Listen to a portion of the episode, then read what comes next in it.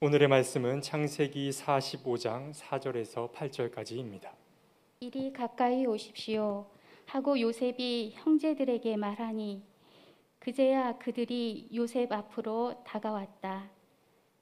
내가 형님들이 이집트로 팔아넘긴 그 아우입니다. 그러나 이제는 걱정하지 마십시오. 자책하지도 마십시오. 형님들이 나를 이곳에 팔아넘기긴 하였습니다만 그것은 하나님이 형님들보다 앞서서 나를 여기에 보내셔서 우리의 목숨을 살려주시려고 그렇게 하신 것입니다. 이 땅에 흉년이 든 지 이태가 됩니다. 앞으로도 다섯 해 동안은 밭을 갈지도 못하고 거두지도 못합니다. 하나님이 나를 형님들보다 앞서서 보내신 것은 하나님이 크나큰 구원을 베푸셔서 형님들의 목숨을 지켜주시려는 것이고 또 형님들의 자손을 이 세상에 살아남게 하시려는 것입니다. 그러므로 실제로 나를 이리로 보낸 것은 형님들이 아니라 하나님이십니다. 하나님이 나를 이리로 보내셔서 바로의 아버지가 되게 하시고 바로의 온 집안의 최고의 어린이 되게 하시고 이집트의 온 땅의 통치자로 세우신 것입니다. 이는 하나님의 말씀입니다. 우리를 끝까지 사랑하시고 지켜주시는 주님의 은혜가 우리 모두를 포근하게 감싸 주시기를 소망합니다. 기다림의 절기가 시작됐죠. 기다림을 저는 그리움이라고 얘기합니다. 누군가를 기다리는 까닭은 그에 대한 그리움이 있기 때문입니다. 여러분은 지금 무엇을 그리워하고 계십니까? 아무것도 그리워하지 않는다고 한다면 어쩌면 우리의 영혼이 이미 늙어버린지도 모르겠습니다. 왜냐하면 미래를 향하여 살지 못하고 과거에 붙들려 살고 있기 때문에 그렇습니다. 너무나 많은 사람들이 우리의 인생이 순례라는 사실을 잊어버리고 현실 속에 매여 살다 보니 하늘을 잊어버리고 땅만 바라보고 살기도 합니다. 아무도 그리워하지 않는 것, 영혼의 늙음의 징조임이 분명합니다. 우리는 아무리 애를 써봐도 세상이 달라지지 않는다고 때때로 투덜거리기도 합니다. 그러면서 어차피 변화되지 않을 세상, 뭐 이렇게 애쓰며 살 게 있는가 생각하면서 그냥 현실 속에 안주하고 살려고 합니다. 그러나 이것은 분명히 정신적 퇴락의 징후라고 말할 수밖에 없습니다. 바울 사도께서 말씀하셨던 것처럼 산다고 하는 것은 뒤의 것은 잊어버리고 위에서 부르신 부르심의 상을 얻기 위해서 몸을 앞으로 내밀면서 앞을 향하여 나아가는 것이 산다는 것 일진데 우리가 과거에만 붙들려 산다고 한다면 우리는 사는 게 아니라 죽음을 이 땅에서 살고 있다고 말할 수밖에 없을 겁니다. 우리의 궁극적인 목표 그건 뭘까요? 그리스도의 마음과 일치를 이루는 것 이것이 성도들의 마땅한 삶입니다. 생각하는 게 그리스도와 같아지고 또 사람들을 대하거나 세상을 바라보는 시선이 그리스도와 같아지기를 소망하는 거죠. 아직 멀었습니다. 그러나 우리는 그 목표를 잃어버려선 안 됩니다. 우리는 그 자리까지 당도해야 하는 목표가 분명히 있는 순례자들이라고 한 말입니다. 그 마음에 당도하기 위해서는 우리는 수없이 많은 난관을 거쳐가면서 그곳에 이르러야만 하는 것입니다. 위기가 아닌 시대는 한 번도 없었지만 오늘날처럼 위기가 심화된 시대가 또 있을까 싶을 정도로 우리가 살고 있는 세상은 위험 투성이입니다. 전 지구적인 기후 재앙의 위기 이것이 정말 이제는 그저 말이 아니라 실제가 되어 우리 앞에 나타나고 있습니다. 이제는 더 이상 시간이 없다고 한 말이 도처에서 들려오고 있습니다. 지금이야말로 우리의 삶의 방식을 바꿔야 할 때가 아닌가 생각해 봅니다. 그러나 이런 시급한 필요성을 알면서도 많은 사람들은 삶을 바꿀 엄두를 내지 못합니다. 왜냐하면 경쟁의 벌판에서 내려서는 순간 도태할 거라고 하는 두려움이 우리 속에 있기 때문에 그렇습니다. 이게 위기를 더욱더 심화하고 있습니다. 그런 마음을 품고 있는 이들이 기대고 있는 이상한 낙관론 같은 게 있습니다.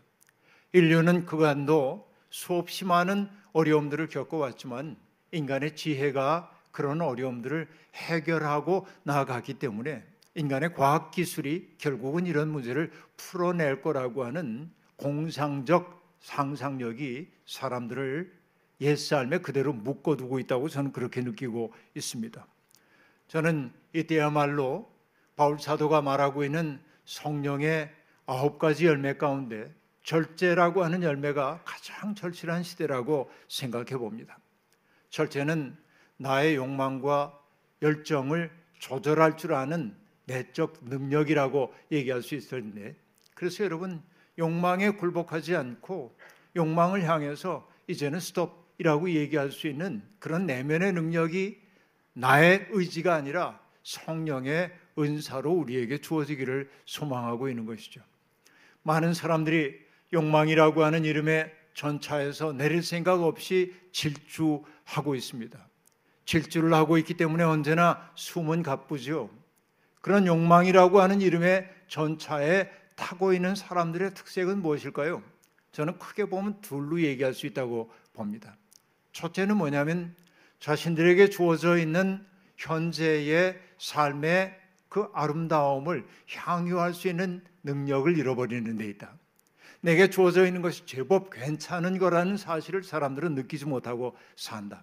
향유의 능력이 사라진 거 이게 첫 번째이고 두 번째는 뭐냐면 우리의 마음속에 여유가 없다 보니까 사랑의 대상으로 하나님이 우리에게 보내주신 이웃들을 사랑의 시선으로 바라보지 못하고 그들을 경쟁자 혹은 적대자로 바라본다는 겁니다.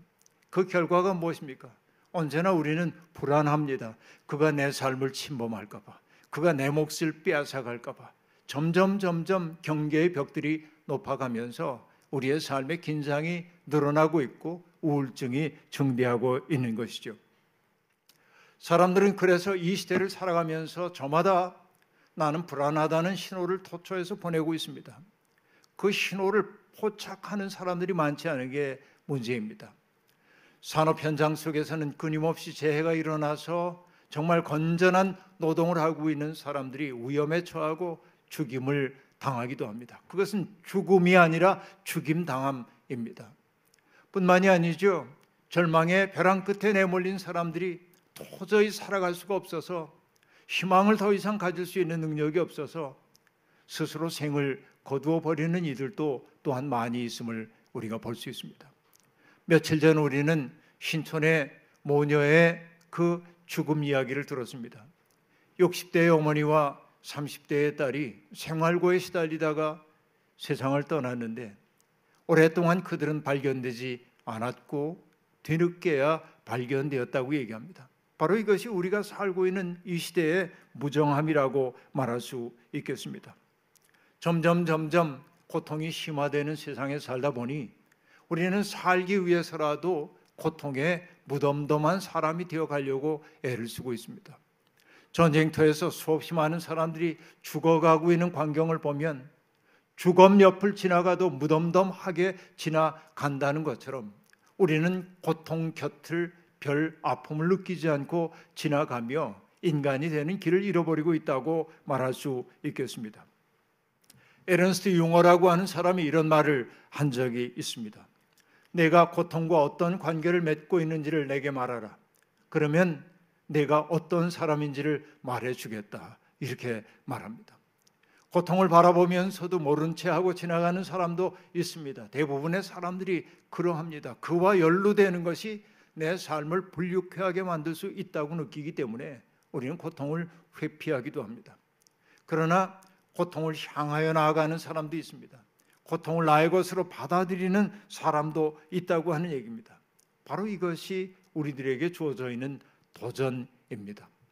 여러분, 사회적 고통은 빨리 처리해 버려야 할 고치덩이가 아닙니다.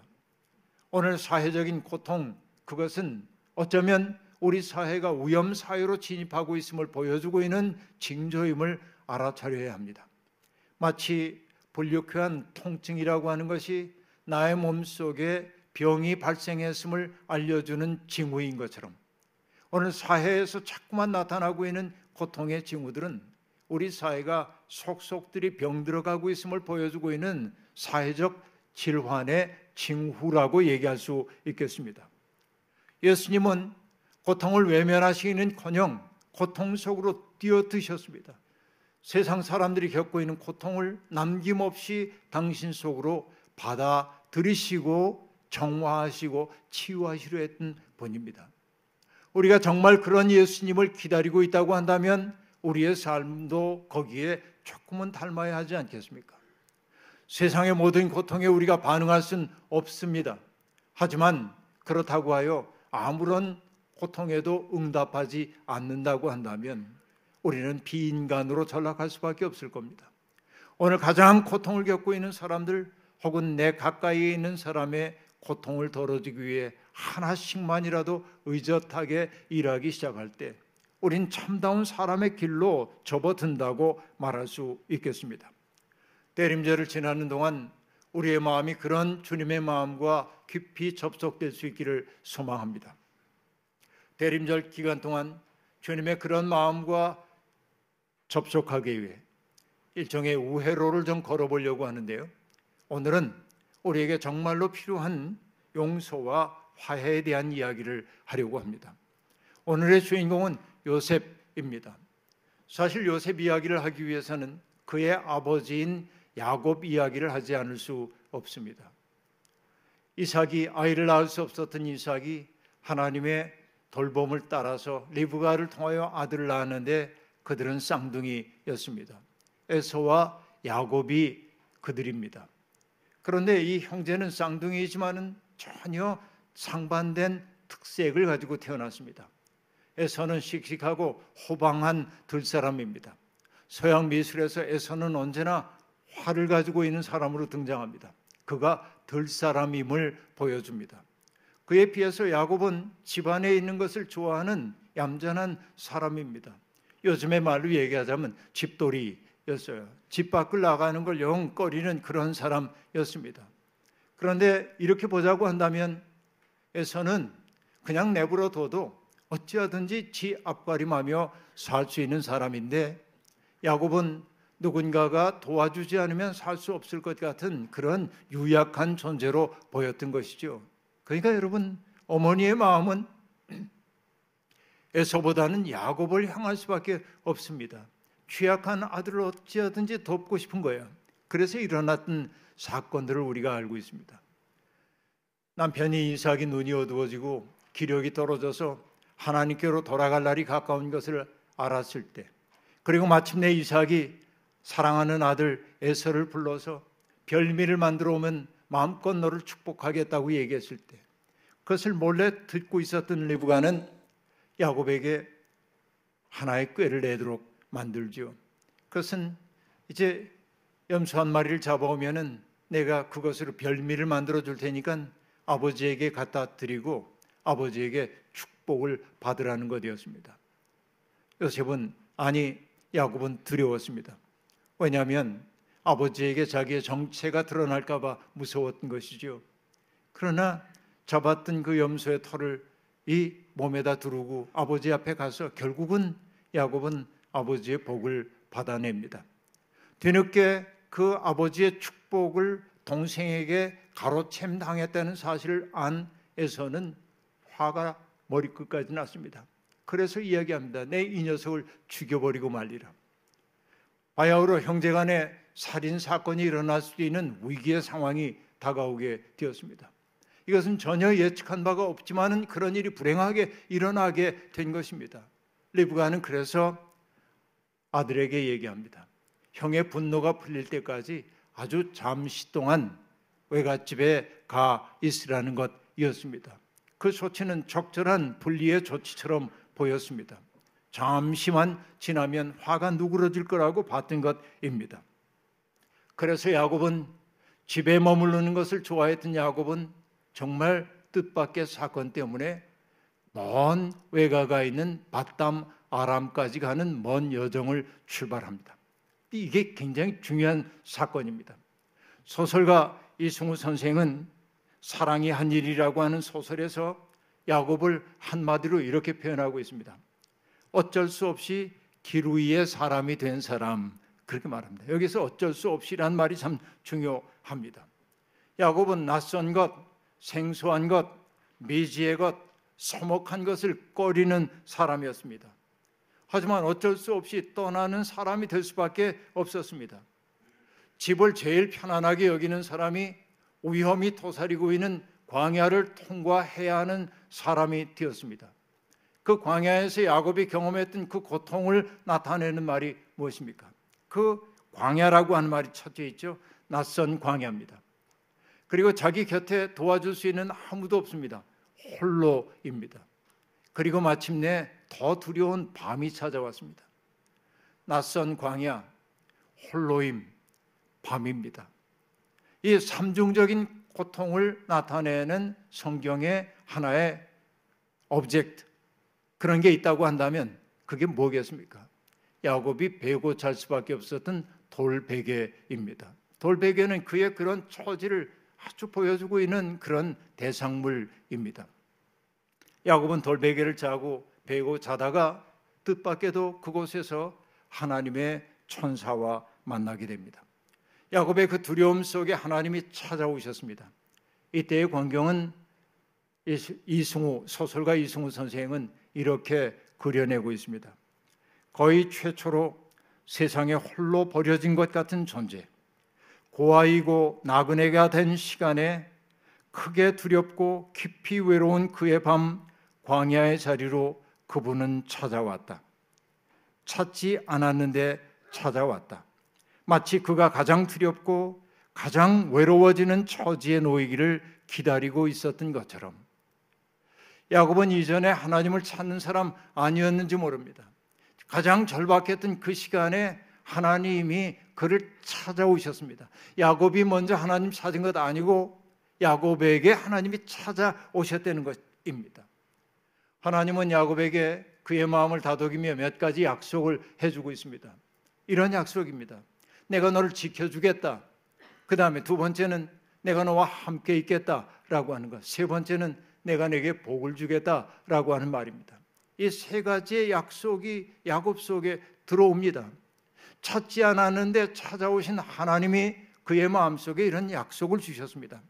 저는 생각해 봅니다. 이 약속이 뭘까? 생각해 보니까 고단한 인생 살아가는 동안 때때로 우리는 어둠에 휩싸이기도 하지만은 내 내면 속에 빛이 있다고 한다면 어둠 속에서도 절망하지 않는 법인데 하나님의 그 약속은 이 야곱의 마음 속에 들어온 꺼지지 않는 불이었구나 하는 생각이에요. 또 다른 표현으로 얘기하자고 한다면 하나님의 그 약속은 야곱의 마음 속에 고향과 같은 푸근함을 주었을 겁니다. 고향이란 지치고 스산할 때마다 돌아가 안기고 싶은 곳이지요. 야곱의 고단한 인생에서 돌아가야 할 고향이 자기의 가슴 속에 있었어요. 하나님의 약속입니다. 그러니까 고향은 어떤 땅이 아니라 하나님의 약속이 고향일 때 그는 가는 곳마다 고향 안에 있는 사람일 수 있었던 것이죠. 이것이 하나님의 약속의 본질이라고 말할 수 있겠습니다. 그 때문일까요? 바다마람에 머무는 동안 잠시일 줄 알았지만 20년 세월을 거기에 머물게 되는데 야곱은 거기에서 가정을 이루었고 많은 자식들도 낳았습니다. 가정을 이루었습니다. 자식을 낳았습니다. 많은 재산도 모았습니다. 복 받은 사람임이 분명합니다. 그럼 여러분 야곱은 그곳에서 행복하게 살았다고 이야기하면 그만일 것 같습니다. 그러나 여러분 문제가 생겨납니다. 그가 누렸던 많은 복이 화근이 되었던 것이지요. 외삼촌인 라반의 아들들 그러니까 외사촌들이 투덜거리기 시작했습니다. 야곱이 아버지의 재산을 강탈하여 부자가 되었다는 것입니다. 아버지의 재산이 외사촌에게 넘어가는 것을 그들은 못마땅하게 생각했습니다. 그들의 수군거림이 일리가 있다고 생각했는지 라반도 더 이상 따뜻하게 야곱을 바라보지 않습니다. 눈빛이 달라졌어요. 그러니까 여러분 이 야곱은 위험을 즉시 감지했습니다. 여기에 더 이상 머물러서는 안 된다고 생각을 했고 야곱은 그래서 귀향을 서두르게 됩니다. 그 귀향길의 이야기는 기가 막힌 우여곡절이 있지만 그 얘기 다 할 수는 없고 어쨌든 어렵사리 그가 고향으로 돌아옵니다. 그러나 고향에서는 그를 성대하게 환영하는 인파가 있는 것이 아니죠. 그 옛날 원한 감정에 사로잡혀 있던 형 에서와 직면해야 합니다. 그리고 어찌어찌하여 형 에서와 화해를 이루게 됩니다. 성경에 나오는 화해 이야기 가운데 가장 아름다운 이야기가 야곱과 에서의 화해 이야기이기도 합니다. 돌 사이에 화해가 이루어졌을 때 아침에 밝아오는 해를 바라보면서 야곱은 내가 하나님의 얼굴을 보았다고 얘기하죠. 그래서 그 장소를 분이엘이라고 얘기했던 것 우리가 잘 알고 있습니다. 그러면 여러분 이쯤 됐으면 귀향까지 다 했으니까 그저 옛날 얘기식으로 그래서 야곱은 행복하게 살았더래요. 이러고 끝나면 참 좋겠는데 인생은 그렇게 단순하지가 않은 거예요. 아직도 야곱은 더 많은 세월을 살아야만 했던 것입니다. 여러분 문제는 그곳에 돌아와서 야곱이 살아가면서 늙음하게 얻은 아들인 요셉을 편애했다는 데 있습니다. 늙음하게 얻었기 때문에 더 애지중지했는지도 모릅니다. 자기가 가장 사랑했던 아내로부터 얻은 자식이었기 때문에 눈에 넣어도 아플 것 같지 않아서 야곱은 그 아들 요셉에게 화려한 옷을 입혔습니다. 옷이라고 하는 게 여러분 사회적 신분을 뜻하는 것임을 알지요. 그가 누리고 있는 특권을 보여주는 게 바로 화려한 옷입니다. 그러나 여러분 한 아들에게 화려한 옷을 입히는 순간 다른 아들들의 마음 속에는 그림자가 생길 수밖에 없습니다. 이게 세상의 이치입니다. 편애와 차별의 경험을 해본 사람들은 그것이 늘 불유쾌한 경험이라는 사실을 누구나 다 잘 알고 있습니다. 문제는 누구에게 있습니까? 차별하는 아버지에게 있습니다. 그러나 아버지와 아들 사이에는 권력이 비대칭적이기 때문에 아버지에게 항의할 수도 없고 아버지에게 보복할 수도 없습니다. 그때 사람들이 취하는 방식은 뭡니까? 아버지의 사랑받는 대상을 미워하는 거예요. 이것이죠. 여러분 가인과 아벨 이야기를 우리가 잘 압니다만은 하나님 앞에 가인과 아벨이 제물을 바쳤을 때 아벨의 제물만 받으시고 가인의 제물을 받지 않았을 때 가인은 하나님을 원망하거나 항의하지 않고 아벨을 미워하는 길을 택합니다. 결국 가인은 동생을 죽여버리고 말지요. 그런데 이 사실에서 우리가 보아야 할 매우 중요한 요소가 있습니다. 그게 뭐냐? 가인이 아벨을 죽였습니다. 형제 살해입니다.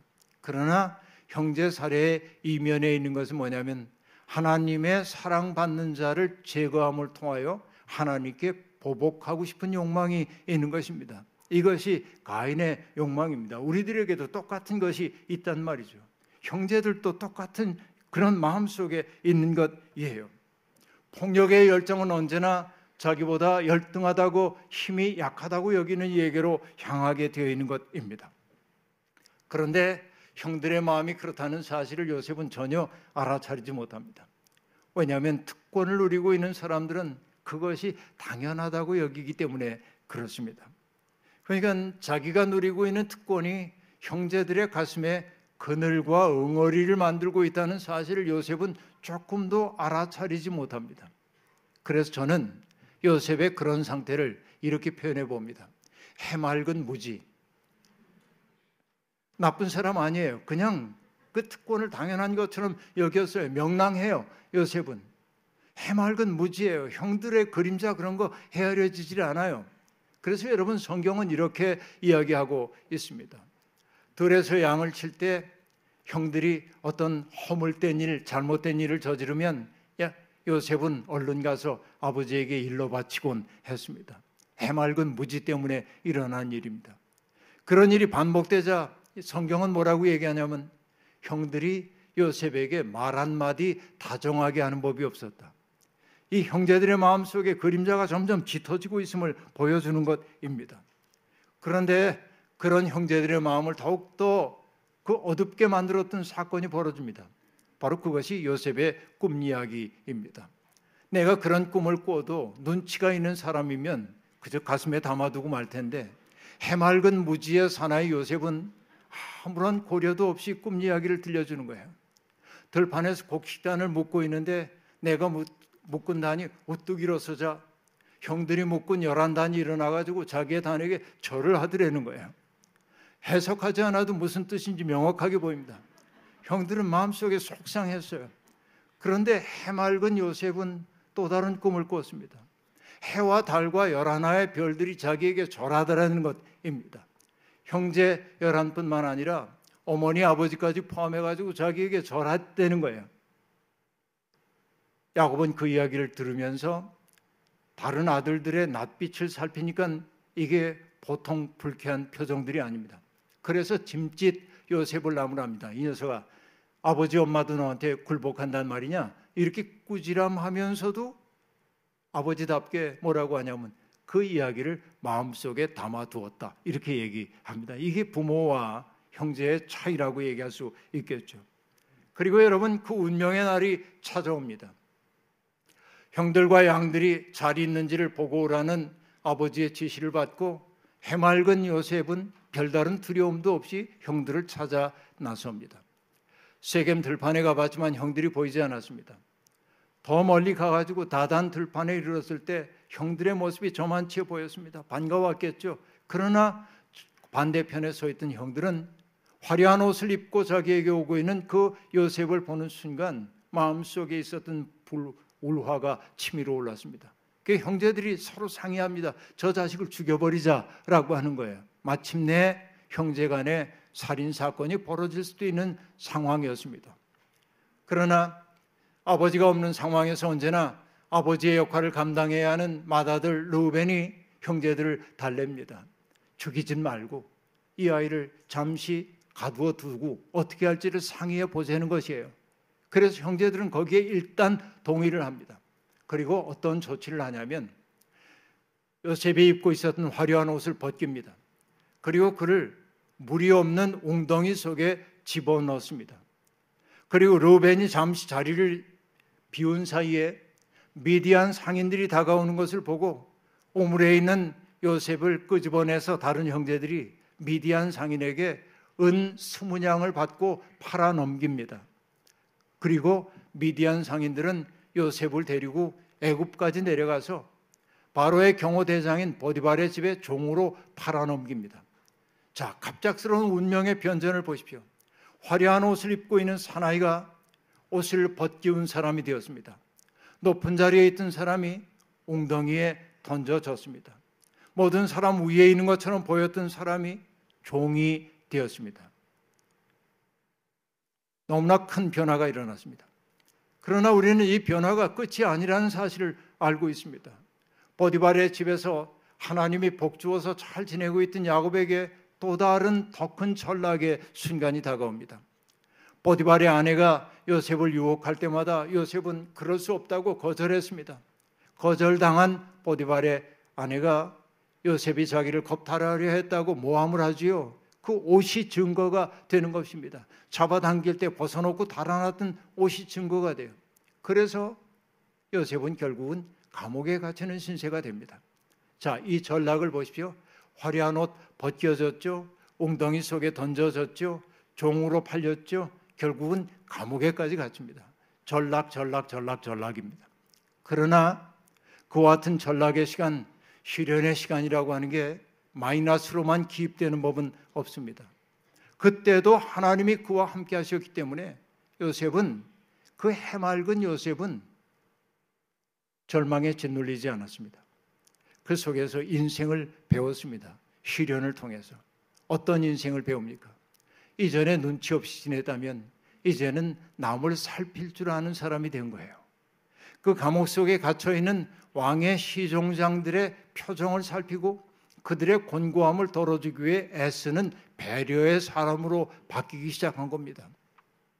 그리고 마침내 여러분 아시는 것처럼 시종장들이 꾸었던 꿈을 해몽해 줌을 통해서 그는 능력 있는 사람의 취급을 받았고 몇 해 후에 바로가 꾼 꿈을 애굽의 지식인들이 아무도 풀어낼 수 없을 때 술 맡은 시종장이 자기의 꿈을 해몽해 주었던 요셉 이야기를 바로에게 들려주고 그래서 바로가 그를 불러들여 가지고 자기의 꿈 해몽을 하게 하고 애굽 땅에 닥쳐올 7년 기근에 대한 이야기와 대비책까지도 내놓음으로 바로는 요셉을 애굽을 다스리는 그 통치자로 세우게 됐던 이야기를 우리는 합니다. 그의 삶은 이렇게 굴곡이 많습니다.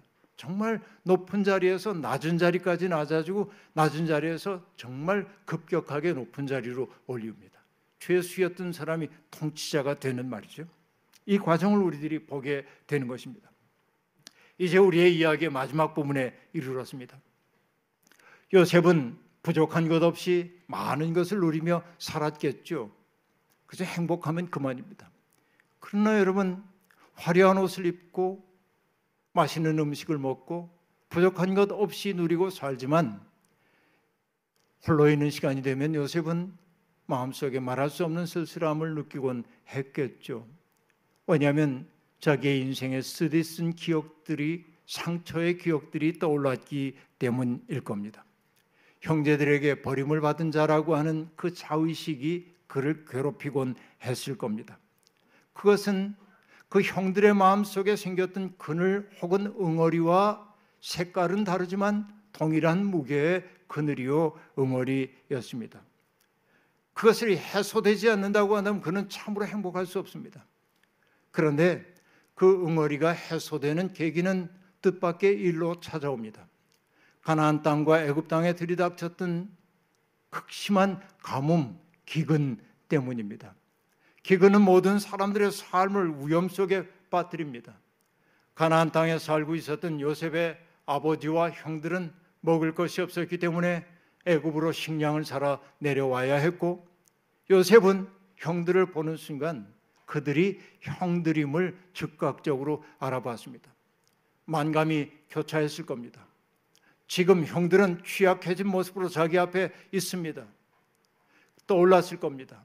형, 나를 이렇게 버리지 말아줘. 애원할 때 듣지 않던 그 형들의 모습이 떠올랐는데 입장이 반대가 됐습니다. 취약해진 형들이 자기 앞에 있어요. 그들에 대한 생사 여탈권이 자기에게 있습니다. 그러나 요셉은 시련을 통해 인내하고 절제하는 것을 배운 사람입니다. 그래서 그는 즉각적인 보복을 하지 않고 그들을 지켜보기로 작정합니다. 여러 가지의 시험을 거치게 만듭니다. 그 시험을 겪는 동안 형들의 마음속에는 이런 생각이 떠오릅니다. 왜 우리에게 이런 어려움이 닥쳐올까? 왜 이런 시련이 왜 우리가 이렇게 의심을 받게 될까? 그러다가 그 망각의 강물 속에 깊이 집어넣었다고 생각했던 과거의 부끄러웠던 기억들이 떠올랐어요. 애원하고 있던 그 형을 형제를 구덩이에 던지고 종으로 팔아버렸던 그 부끄러웠던 기억들이 의식의 표면에 떠오르며 그들은 견딜 수가 없어집니다. 그리고 마침내 시험이 계속되면서 요셉의 친동생인 베냐민까지 애굽으로 데리고 내려올 수밖에 없었고 살기 위해서 마침내 요셉 앞에 친동생 베냐민이 모습을 드러냈습니다. 울컥한 마음이 들었죠. 그러나 요셉은 즉각 자기의 정체를 드러내지 않습니다. 마지막 시험이 있었던 것이죠. 요셉은 베냐민의 그 곡식 자루 속에 점치는 데 쓰는 그 은잔을 몰래 숨겨두고 그들을 떠나 보낸 다음에 자기의 부하들을 보내 가지고 뒤지게 만듭니다. 베냐민의 자루 속에서 은잔이 나옵니다. 형제들이 전부 붙들려 왔습니다. 야곱은 요셉은 화를 내면서 왜 은혜를 이렇게 악으로 갚냐고 얘기합니다. 그리고 말합니다. 이 은잔을 훔쳤던 베냐민을 종으로 삼게 되는 것입니다. 그때 여러분 놀라운 일이 벌어지죠. 유다가 나섭니다. 그리고 자기들의 부끄러웠던 이야기를 하는 거예요. 동생을 팔아먹었던 부끄러웠던 얘기는 하지 않지만 동생이 사라져가지고 자기 아버지가 겪었던 고통이 얼마나 컸는지에 대한 이야기를 쭉 들려주면서 아버지가 그저 이 베냐민에게 마음 두고 사셨는데 만약에 얘마저 없어진다고 한다면 아버지는 울면서 저승으로 갈 수밖에 없을 거라고 차마 그렇게는 할 수 없다고 말하면서 유다가 요셉에게 얘기합니다. 이 베냐민 대신 내가 종이 되겠다고 얘기합니다. 그 대신 내가 종이 되겠다고 얘기를 하고 있는 것입니다. 여러분, 이게 놀라운 일입니다. 진정한 참회가 일어난 것입니다. 마침내 요셉의 마음속에서 그늘이 걷혔습니다. 그러자 도무지 이해할 수 없었던 자기의 삶의 의미가 떠오르기 시작했습니다. 이전에는 그 부끄럽고 아팠던 기억으로만 있었던 자기의 모든 시련의 의미가 깨달아지기 시작했습니다. 자기가 그동안 감내해야 했던 온갖 시련은 자기의 가족들을 구원하기 위한 하나님의 섭리 속에 일어난 사건이라고 깨달았던 것이에요. 물론 여기에서 우리가 이 말들을 조심스럽게 해야만 합니다. 형들의 행위가 그렇다고 하여 정당화될 수는 없어요. 그것은 나쁜 행위입니다. 그러나 하나님은 요셉이 믿는 하나님은 인간의 죄와 허물까지 이용하셔서 구원을 만드시는 분이죠. 바울 사도의 얘기로 하자고 한다면 하나님을 사랑하는 자 곧 그의 뜻대로 부르심을 입은 자들에게는 모든 일이 합력하여 선을 이룬다고 바울이 얘기한 것처럼 하나님의 구원사라고 한 큰 흐름 속에서 내 삶을 바라보자 무의미했던 내 삶이 의미 있게 다가오게 된 거예요. 이게 회복이 된 거예요. 그러자 그는 자기의 마음 속에 응어리가 녹았음을 알게 되었습니다. 씁쓸함조차 없는 것은 아니지만은 그러나 마음 속에 응어리가 녹아지게 되자 비로소 요셉은 형제들에게 자기의 모습을 드러냅니다. 내가 요셉입니다. 그러니 두려워하지 마십시오. 형님들 잘 돌보겠습니다. 이렇게 이야기합니다. 여러분 그렇습니다. 하나님은 인간의 죄까지도 은총의 통로로 삼으십니다. 하나님의 구원 이야기라고 하는 큰 이야기 속에서 내 삶을 바라볼 여백이 생기게 되는 순간 내 삶을 힘들게 만들었던 고난의 현실 또한 의미가 있음을 발견할 가능성이 있는 것입니다. 형제들은 마침내 하나님의 은혜 안에서 화해를 이루게 되었습니다. 오늘 시련의 시간을 지나고 있는 분들이 있습니까? 누군가를 용서할 수 없어서 마음속에 응어리 때문에 어쩔 줄 모르는 분들이 있습니까? 주님의 은총의 손길 앞에 그 시간을 내맡기기를 바랍니다. 무의미를 의미로 바꿔주시는 하나님의 그 크신 섭리 속에 우리의 삶을 내놓기를 바랍니다.